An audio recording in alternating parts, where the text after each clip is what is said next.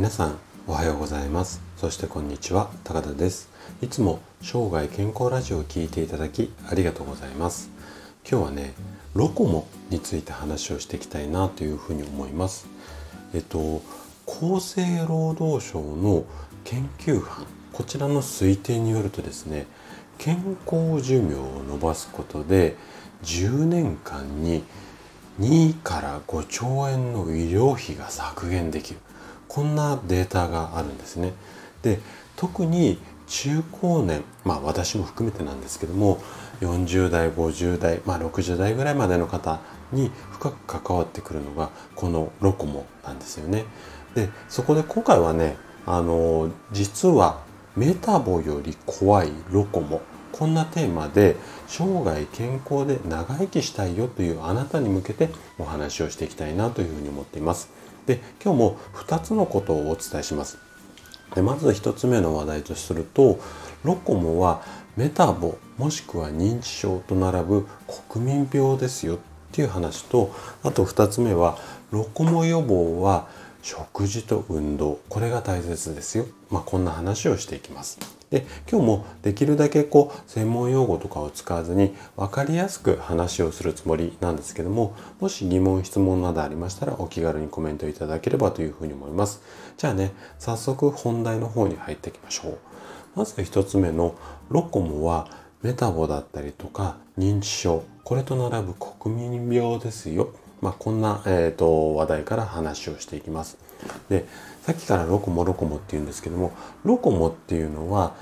えーと、日本語に直すと運動器症候群っていう風になります。で、えっ、ー、とアメリカっていうか英語の言い方で言うとロコモティブシンドロームっていうものの略でロコモっていう風になっています。でこの名前の通りですね運動器官の障害によって要介護になるリスクが高い状態になることを示していますよと。で2007年に日本整形外科学会っていうところが提唱してこれで有名になりましたよっていうのがロコモなんですよ。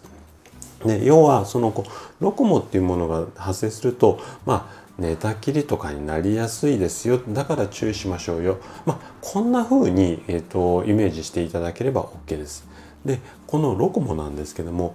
健康増進法っていう法律があるんですがこの法律との関わりも深くてですねこの法律に基づく厚生労働省の健康日本21こんなプロジェクトがあるんですけどもこのプロジェクトの中ではロコモの予防が課題の一つとして取り上げられています。でね2013年からはですね認知症予防のああごめんなさい認知症じゃない認知度予防このロコモの認知度予防のあのあ認知度を上げましょうよっていうキャンペーンみたいなのも行われてロコモ予防によって要介護者を減らして医療とか介護費用を削減するこんな健康増進表の目標とか目的になってたりするんですよね。で日本整形外科学会っていうところがあるんですがここではロコモはもう国民病っていうふうに言っています。でねこの病病気の特徴とすると変形性関節症これ聞いたことある病気だと思うんですがこの病気であったりだとかあとは骨粗しょう症ですね。この辺りの病気で悩んでる方いわゆる推定患者数っていうのは4700万人いるって言われていて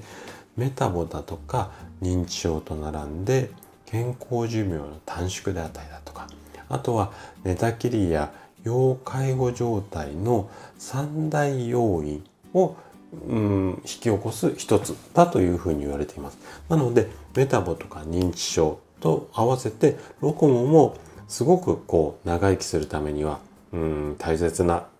予防しなきゃいけない病気の一つでありますよ。まあ、こんなふうに日本整形外科学会が言っているんですよね。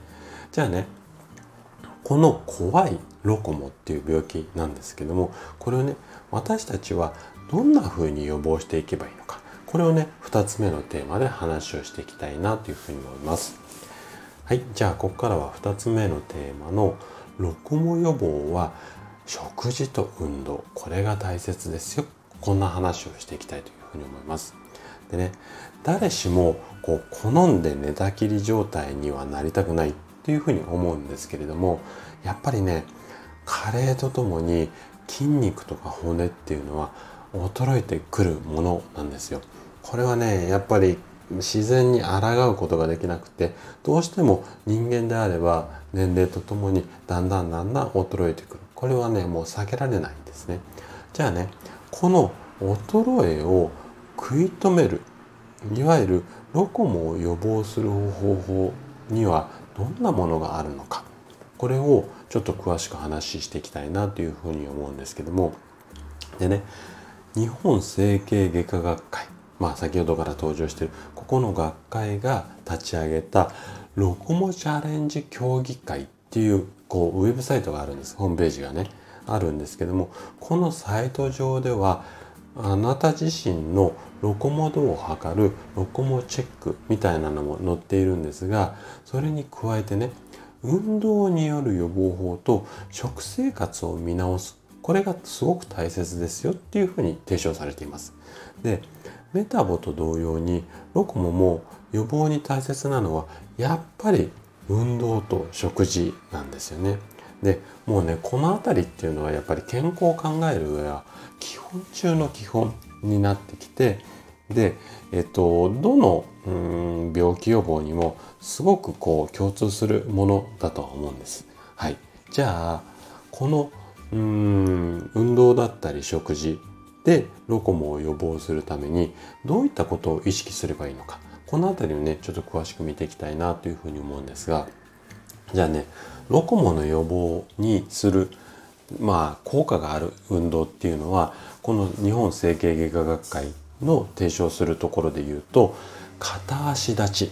うん、片足で何秒間立ってられますかっていうあれですよね。あとはスクワット。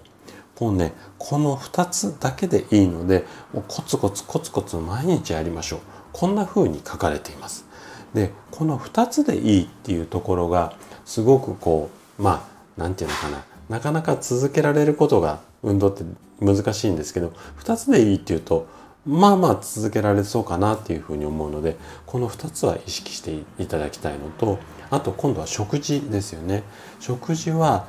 5大栄養素。5大栄養素ってどんな栄養素か分かりますかね？えっ、ー、とね炭水化物脂質タンパク質ミネラルビタミンこれが5大栄養素って言われてるんですけどもこの5大栄養素をバランスよく取りましょうよということとあとは食べ過ぎだったり変色をなくしましょうよっていうことなんですよね。で食事も運動もこう見ると意外とシンプルな内容ですよね。で普通にこう食べ過ぎとかしないでまあ普通の食事をしてあとは適度な運動これを心がければまあロコモだけに限らずメタボにもなりにくいです。しかしこう現代は普通に暮らしているとまあまあ運動不足になりがちだったりだとかあとはストレスによって食べ過ぎたりとかあとは変色傾向にあったりっていう危険がかなりあるので将来を見据えてしっかりとケアすることが大切になってきます。はい。ということで今回はロコモについてお話をさせていただきました。最後まで聞いていただいたあなたがですね食事と運動これを意識することで確実に健康に近づくことができます人生100年時代この長寿の時代をですね楽しく過ごすためには健康はとっても大切になります。是非ロコモを予防して生涯健康を目指していただけたら嬉しいです。それでは今日も素敵な一日をお過ごしください。最後まで聞いていただきありがとうございました。